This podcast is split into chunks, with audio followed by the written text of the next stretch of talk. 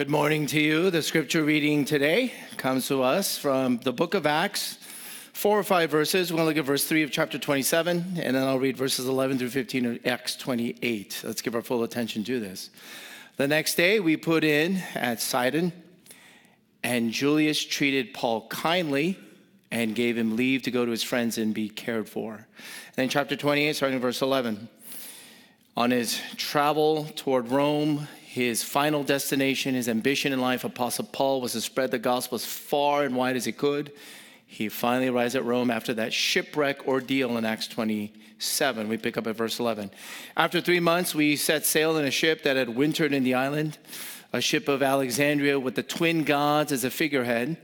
Putting it at Syracuse, we stayed there for three days. And from there, we made a circuit and arrived at Rhegium.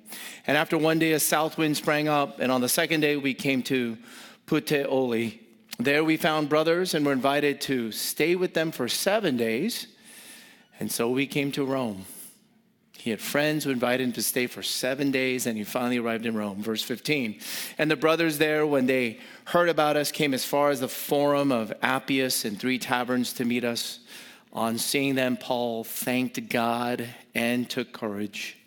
This is God's word. Thanks be to God.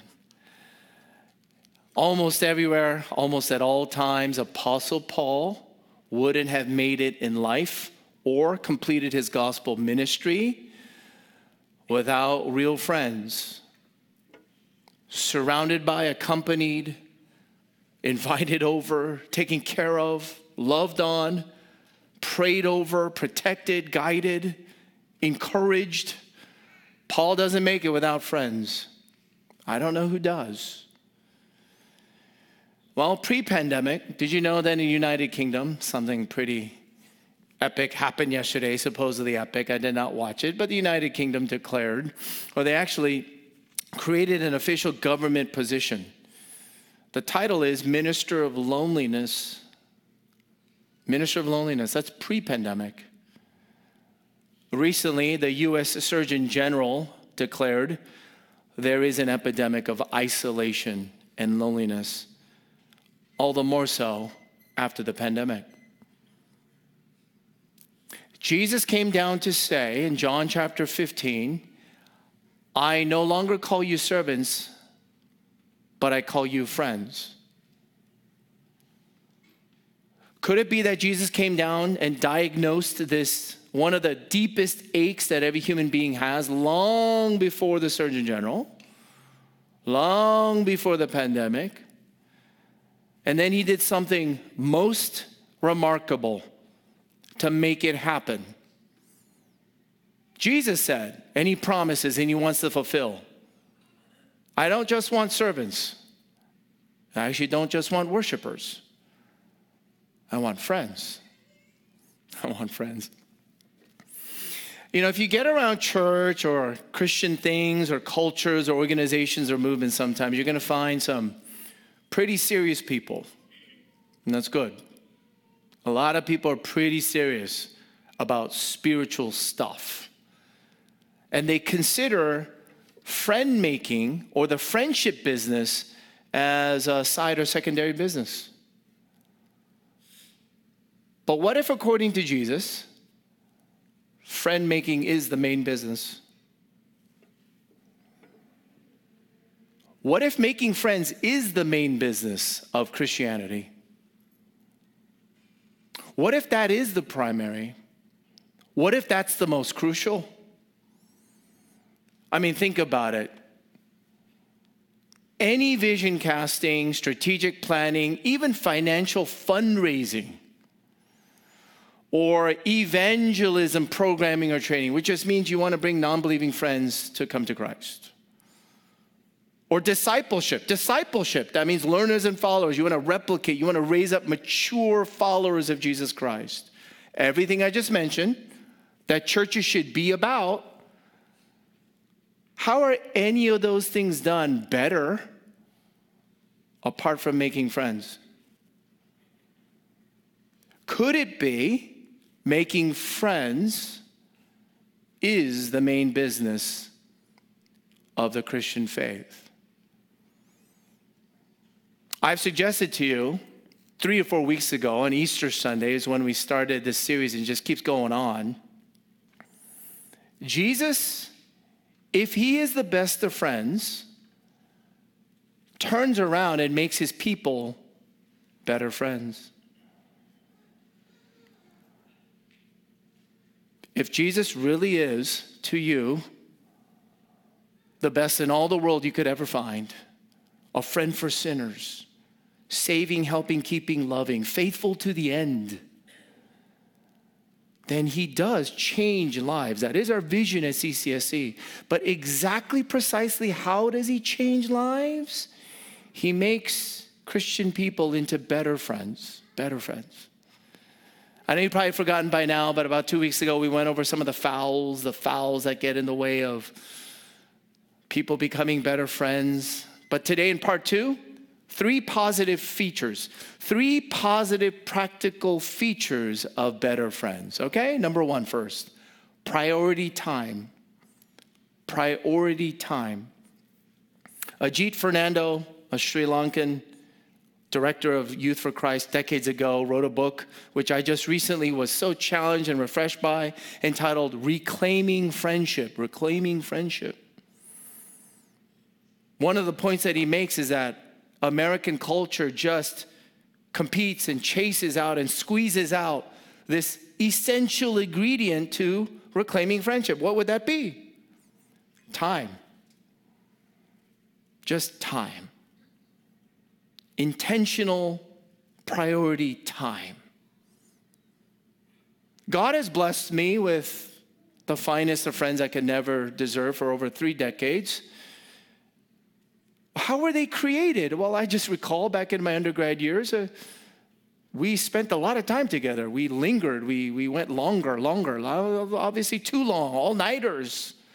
Some of them are my roommates.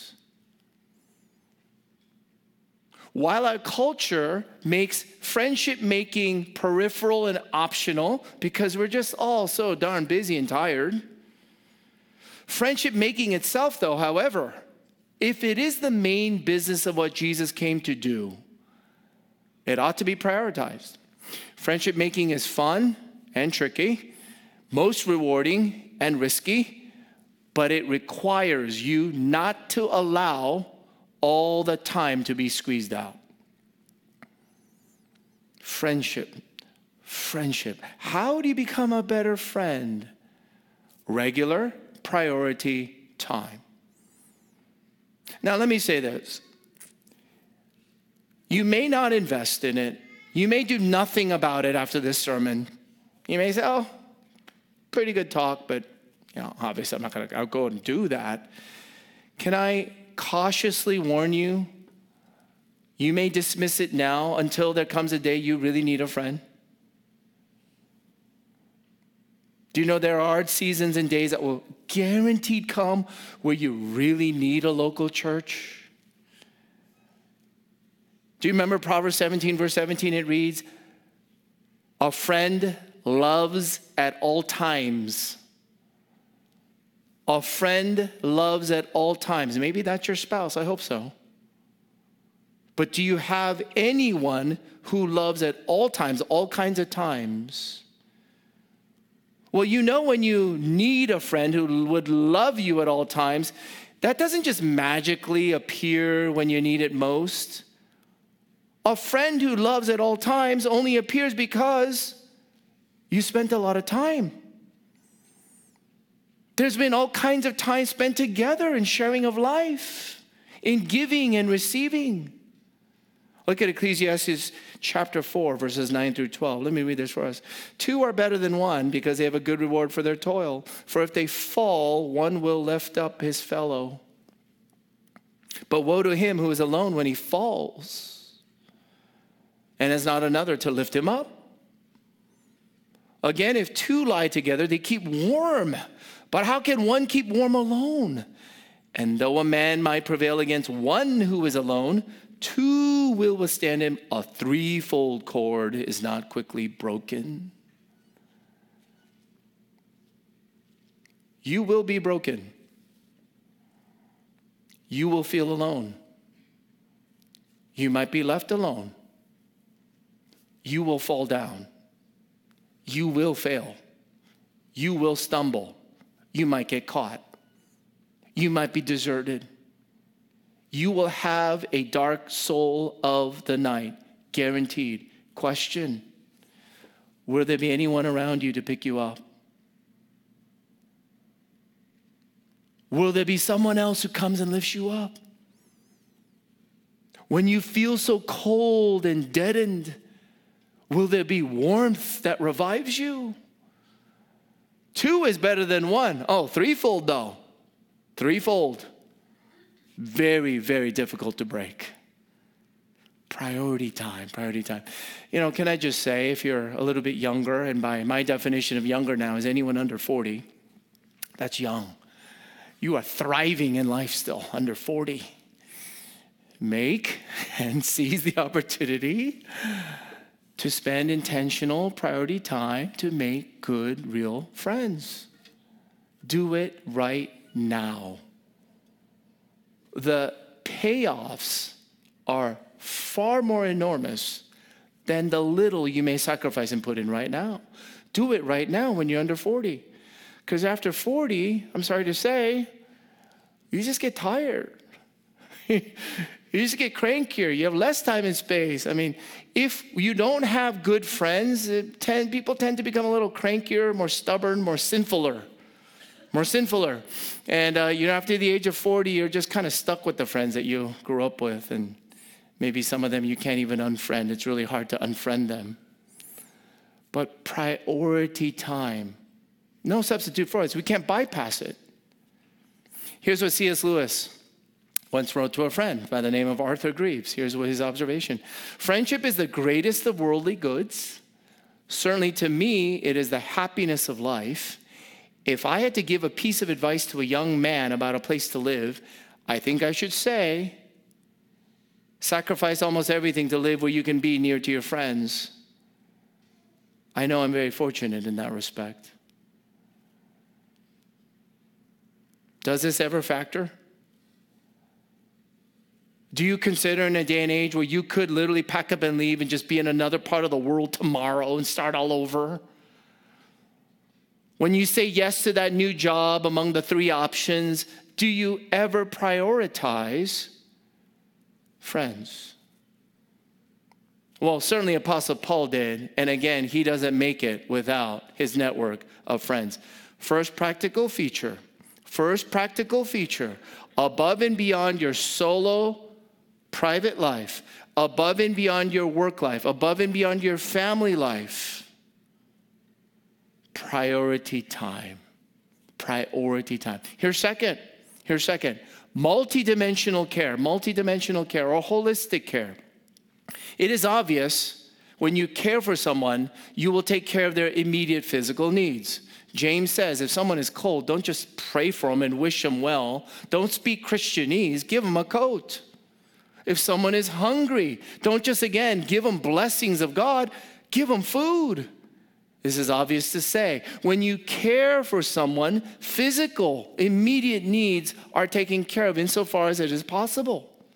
But now, in friendship, there's all kinds of care that you can bring. Proverbs chapter 27, verse 9, we read this Oil and perfume make the heart glad. What gifts of God? And the sweetness of a friend comes from his earnest counsel. Earnest, heartfelt. And it's truthful counsel. It's good counsel. It's wise counsel. Look, Proverbs is a book of wisdom. There's wise and sweet counsel contrasted with the counsel of fools. Many other voices, many other councils, many other books, many other even church friends that you need to discern is that really sweet in the long run or is it going to be poisonous? It actually might make you sick. But what do friends do for one another? We counsel, parakaleo, we advocate, we lift up. We advise multidimensional care. Another thing that we do in care, look at Proverbs chapter 9, verses 7 through 9. Here we read, Whoever corrects a scoffer gets himself abuse, and he who reproves a wicked man incurs injury. Do not reprove a scoffer. right there it just says flat out don't reprove, don't try to correct a scoffer, or he will hate you. Do correct, reprove a wise man, and he will love you. Give instruction to a wise man, and he will still be wiser. Teach a righteous man, and he will increase in learning. Multidimensional care in friendship, physical care, counseling care. Here is corrective care. Corrective care, to correct and to be corrected. Now, in this day and age, I think this is crucial. Use this as a filter as to who you can trust to be good friends. Perhaps more than ever, you do need this filter right here in this passage as to who you should trust and invest and prioritize to become friends. I mean, obviously, Jesus does not call you to become friends with everyone and anyone who comes your way. You cannot and should not force friendship or trust friendship with a scoffer. Now, who are they? Who are scoffers? What is this? Scoffer is a particular category of fool. Sorry, I'm saying that, it's just biblical there. All kinds of different, that's like a variety of fools with different characteristics. All of us in this room are certain kinds of fools. But this kind of particular kind of fool is a scoffer. A scoffer is a person who loves to maximize and mock other people's faults, but never their own. A scoffer has a certain skill set, which I would venture to say makes that person popular in social media today. Clickbait stuff, it's attractive stuff. You see, the more scoffing you are, the more mocking and supposedly sophisticated about it, the more extreme you are, maybe you gain a little more following because you stand out. Scoffers are people who form divisive but short lived cliques. Cliques. Now, you see, cliques are a group of people that mock and despise all others. But it's always going to be short lived because it was based on scoffing. Now, this kind of category of people, when you dare to correct, try to bring about some illumination, well, could you have thought about that before you posted this? Could you really clarify the facts that you thought you knew were correct, but they're not correct? Could you have, did you seek any counsel before you drafted that letter? Mm, here the Proverbs warn be very careful. When you correct a scoffer, they will hate you, they will counsel you, they'll leave you. But with the wise, oh, with the wise, those who actually want to become more like Jesus, they'll love you for it and they'll grow wiser with you for it. Holistic, multidimensional care correction, correction. Certainly, the Proverbs do not tell you, go ahead and correct right off the bat. By after month one, you just started making a friend, go and just go for it. Go for all the corrections that you see. No, you need to be wise about that as well. Oh, how about comfort? Actual comfort. In Acts chapter 27, we just read it. When Paul was at Sidon, in the midst of all of his travels, on his way to Rome, friends came out. Julius treated kindly. He was, he was left out to go and he was comforted by his friends. Comforted by his friends. Counsel, correction, comfort, last but not least, under holistic care. Look at Acts chapter 28, which we just read. Paul has been virtually almost constantly on the run. Like just troubles just attend, almost attracted to him. Turmoil, restlessness, threats, insults, sleepless nights, betrayal. A life or death shipwreck occurred to him in Acts chapter 27.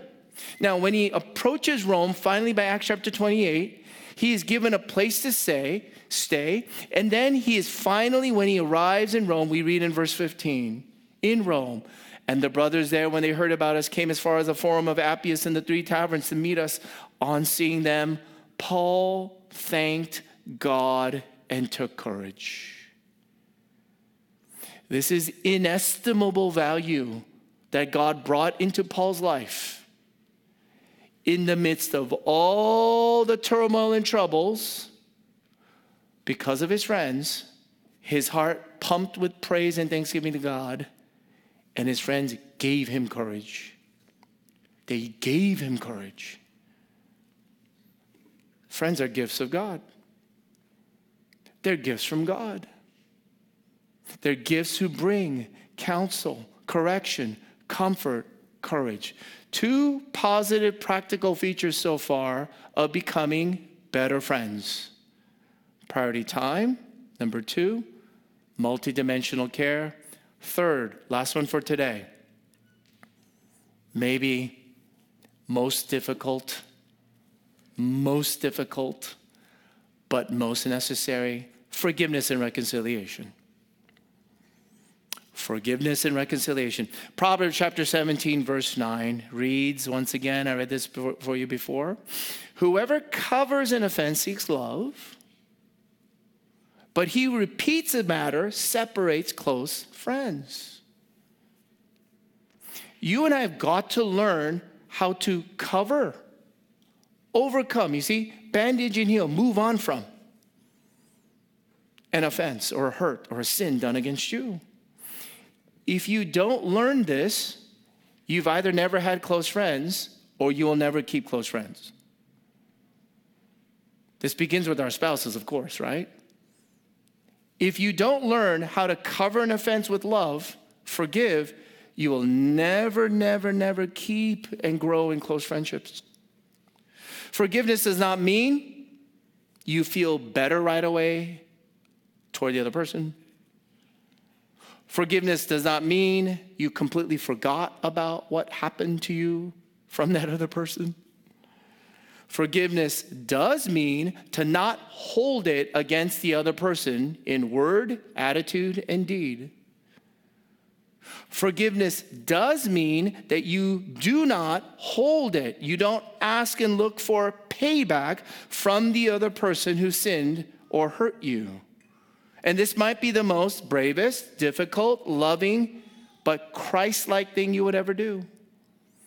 In a book entitled Peacemakers by Ken Sande, he offers us four specific promises, biblically speaking, that you and I make when you forgive someone.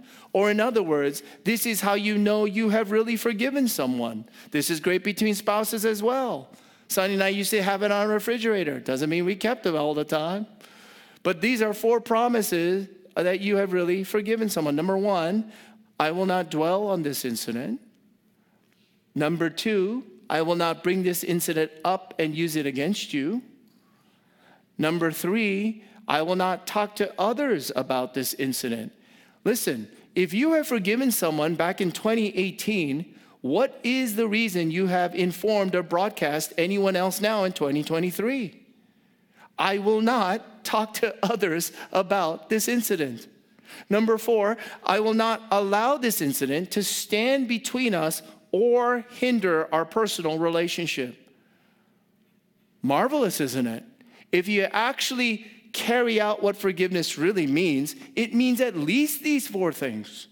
At least these four things. So you see, forgiving someone is not a one time immediate reaction. It's not a good feeling. It's not a spiritual high. It's not just one time prayer. Forgive us our debts as we forgive our debtors. That's the Lord's prayer. Oh, I'm going to just pray that. But to forgive someone means you are giving up on vengeance. Let me say that again. To really forgive someone means you are letting go, surrendering. You are giving up on vengeance. You will not get back at that other person by way of withdrawal or dismissal or contempt in word and attitude or deed. And should hard feelings come up, should difficult, complex situ- situations come up, to forgive someone never means a one time act you are called and commanded by your Lord and Savior Jesus Christ to forgive that person again and again and again and again and again and again. Should hard feelings and memories haunt you, to forgive someone means I will not get back at you. It'll cost me, it'll hurt me. I'll absorb it. But when you absorb that pain, when you, in other words, downsize or pay off that debt of pain, you know that pain? You know the enormity of that pain? It doesn't pass into you, but it starts to pass away. Oh, better friends, better friends. But what relationship in the world would not require forgiveness and reconciliation? To forgive you do not hold it against the other person. Ah, now to reconcile. Reconciliation is different from forgiveness. Reconciliation is a step forward beyond forgiveness. Forgiveness says, Romans 15, insofar as it is possible with you, be at peace with all men. Christian people, you should not hold it against people in your heart. You should forgive all. You should be at peace with all peoples. Reconciliation means, though, come to my house, come to my party. Forgiveness says, I'm at peace with you, I'm not against you, I'm not out to get you. Reconciliation says, oh, I would hire you again to be in my family to take care of my kids once again. Reconciliation is that act where you go beyond peacemaking into actually, let's be friends again. Can we be friends again? But that only re- would happen with change, real repentance, real repentance that produces change. Let me give us an example from Apostle Paul's life once again. Acts chapter 15. Acts 15, verses 37 to 39. Now, Barnabas, by name definition, encouragement, okay? This is an encourager. Wanted to take with them John called Mark, but Paul thought best not to take with them one who had withdrawn from them in Pamphylia and had not gone with them to, uh, to the work. And there arose a sharp disagreement. They fought. They had a falling out, guys. It was major so that they separated from each other. Barnabas took Mark with him and sailed away to Cyprus, and Apostle Paul went elsewhere. The Apostle Paul, and then with John Mark. Do you know who John Mark is? Not a small minor figure. This is the John Mark who wrote the Gospel of Mark. So we're talking about um, what you might say popular, powerful leadership figures within the early Christian world, Paul and John Mark, separated. John was his Jewish name, Mark was his Roman name. Once again, like Saul and Paul, that's not a former after name. Please, Saul is his Jewish name, Paul is his Roman name. But they had such a falling out, they parted ways. You know what happened in Acts chapter 13? For some reason, John Mark accompanied Paul and Barnabas. And midway through the trip, he bailed on him, he deserted him, he just returned home. Read in chapter 13. I don't know why. I don't know what happened. So by the time we get to Acts chapter 15, Apostle Paul is done with Mark. I can conjecture Paul doesn't like quitters. He doesn't like people when the going gets tough or going gets rough, you just bail. I'm done with Mark. I never want to be around him. Barnabas, you can go off with him. Oh, he's weak, he's lame, he's just a quitter. Maybe Paul was all about, I'm all about grit. I'm all about toughness. I never quit. I just stay in the game all the way. It would be a mistake for any of us in this room, though, to think that's so simple. That is a simplistic description I'm offering. It's never that simple, it's not binary. There's a lot of nuance here. I don't know really what happened in the falling out between Paul and John Mark. But God is so astounding that he uses this split this separation of ways to double down and amplify the spread of the gospel of Jesus Christ. I mean, God is just amazing, right? God uses and redeems even that kind of falling out. But please make no mistake, their falling out, their relational separation, their lack of forgiveness and lack of reconciliation is not pleasing to God. Not even close. It is not pleasing to God. It is not a witness of the gospel. It is not attractive for the non believing world. There's really nothing good about it. But God can use it somehow for good. And so, Paul, who had separated from John Mark, everyone knew about it. toward the end of his life, writes a letter to Timothy, a second letter to young Timothy, his disciple, in chapter 4, verse 11. And here's what he says Timothy, get Mark. Get Mark and bring him with you, for he is very useful to me for ministry. What a beautiful change. That's reconciliation. Paul wasn't just at peace with John Mark from afar, Paul wanted his partnership and friendship up close. Maybe Paul repented. He's too rough. Maybe he's a bully. Maybe he was abusive. Maybe he's impatient.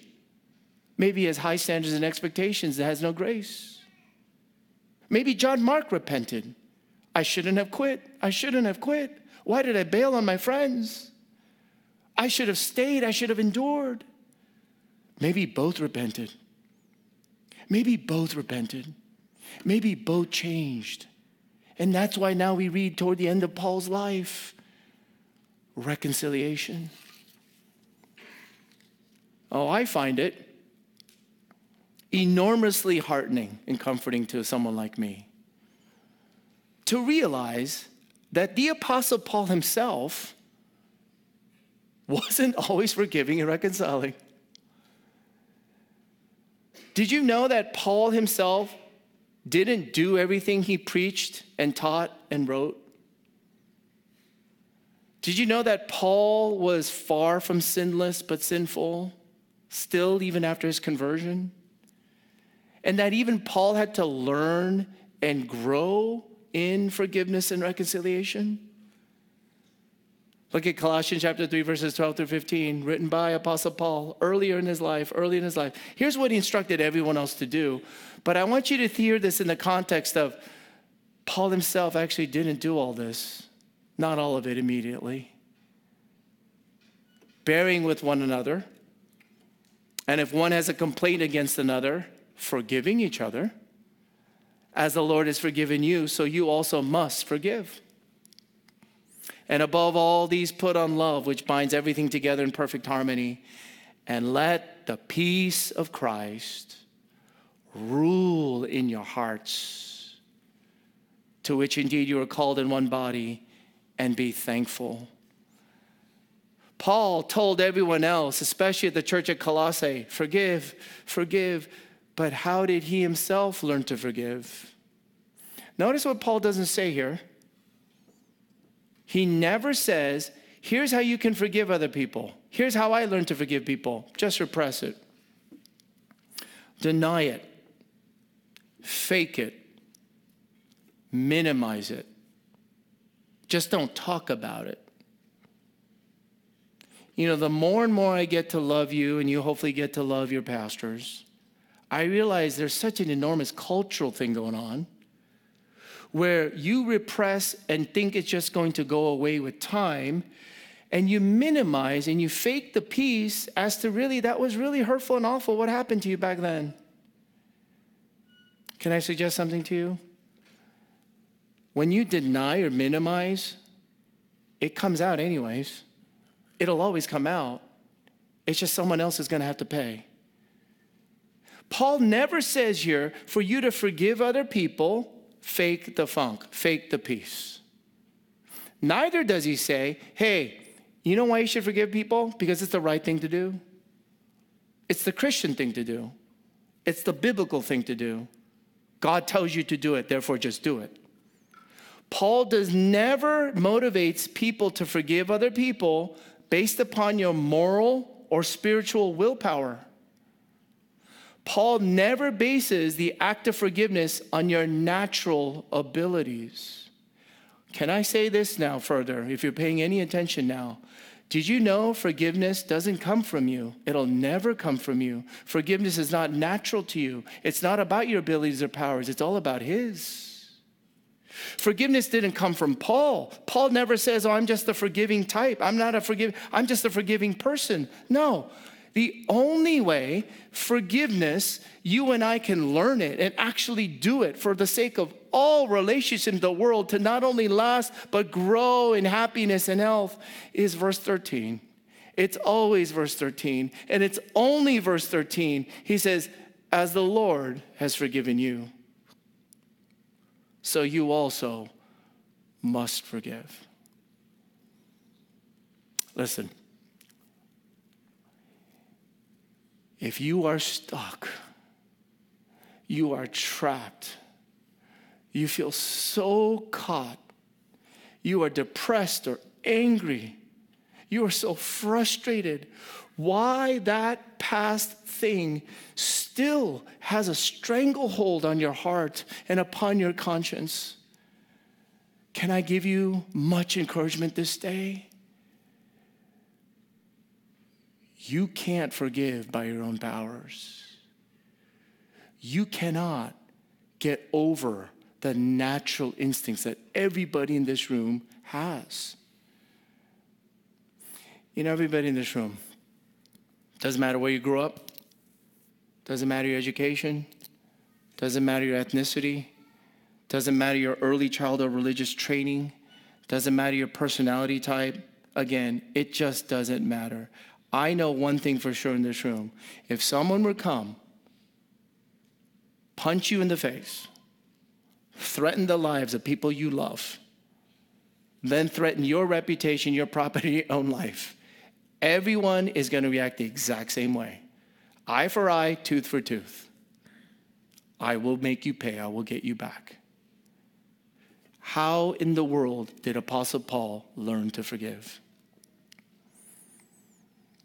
There came a day when the goat, the greatest of all time, the one he offended and lived against the most, instead of demanding Paul's eye, Paul's teeth, Paul's life, Paul's blood, the greatest of all time in Jesus Christ, gave himself up instead for Paul. God in Jesus absorbed all the cost, paid it all the way down in Jesus Christ to not hold it against someone who had offended him so. And the only way Apostle Paul learned to forgive John Mark or anyone else in his life, and the only way you and I are going to learn to forgive and reconcile with anyone who has hurt you so, is to do exactly what Paul did in verse 13. You must replay and relive how God has treated you when you hurt him. Do you? Have you? Do you know, God, how He has treated you? With all our sins, with all our persistence, with all our pride, with the innumerable repetitions. As the Lord has forgiven you, so now you can turn around and forgive. It comes from Jesus, it cannot come from you. Oh, dear friends, the good news, the gospel is that you are not yet Christian until what Jesus does for you matters way more than what you can do for him. You are not yet Christian because if you can never forgive someone else, ever, you can never let them go. You always have to get them back. Eye for eye, tooth for tooth. May I suggest to you, you have not yet received what Jesus Christ Himself has done to forgive you. And so, in verse 15, we read, As you forgive, as Jesus has forgiven you, let the peace of Christ rule in your hearts. Oh, what peace! Peace of God. And I like how Paul says it rule, reign, prevail, overcome, dominate, control. You know, I find it. Peace is one of those other little miracles that no one can buy, no one can achieve, no one can maintain or control. This peace of Christ only comes to you as you forgive and reconcile the way God has done for you in the gospel. Oh, friends, better friends, better friends. If you have yet to repent, turn away from trusting yourself, you're all about what can I do for Jesus? What can I do for Jesus? But you have never received what Jesus has really done for you by giving himself up for you. Receive him. And the peace and the forgiveness of God will come ruling in your life. For those of you struggling in forgiveness and reconciliation, as we all do, recall replay, relive, relive what Paul did on that road to Damascus when Jesus set him free. Well, friends, today we just learned three things offer priority time, multidimensional care, and forgiveness and reconciliation. I'm sorry to say this just keeps going longer and longer, but next week will be part three on Sunday. I know it's Mother's Day try to make it as applicable to our wonderful and amazing moms. Part three. But can I just give you a trailer to the conclusion? A trailer to the conclusion to the series. Your non believing neighbors, my non believing friends, your non believing coworkers, even your non believing relatives they can better tell Jesus is the best of friends when Christian people become better friends. I think maybe the only and best way people can tell Jesus must be the best of friends. Oh, he must be better than I could have ever thought. Is when they get around a Christian person who becomes that much of a better friend. Let's pray. Let's pray. Father in heaven, we thank you for your word, your spirit. We thank you most of all for the forgiving, reconciling work in the body and the blood of Jesus. And Lord, as you have forgiven so much, may you release and enable and empower your people to forgive and to seek love and reconciliation above all. Hear us, we pray. Can I just give you a couple moments to pray? Pray with me before we go into the song of response. Let's pray together.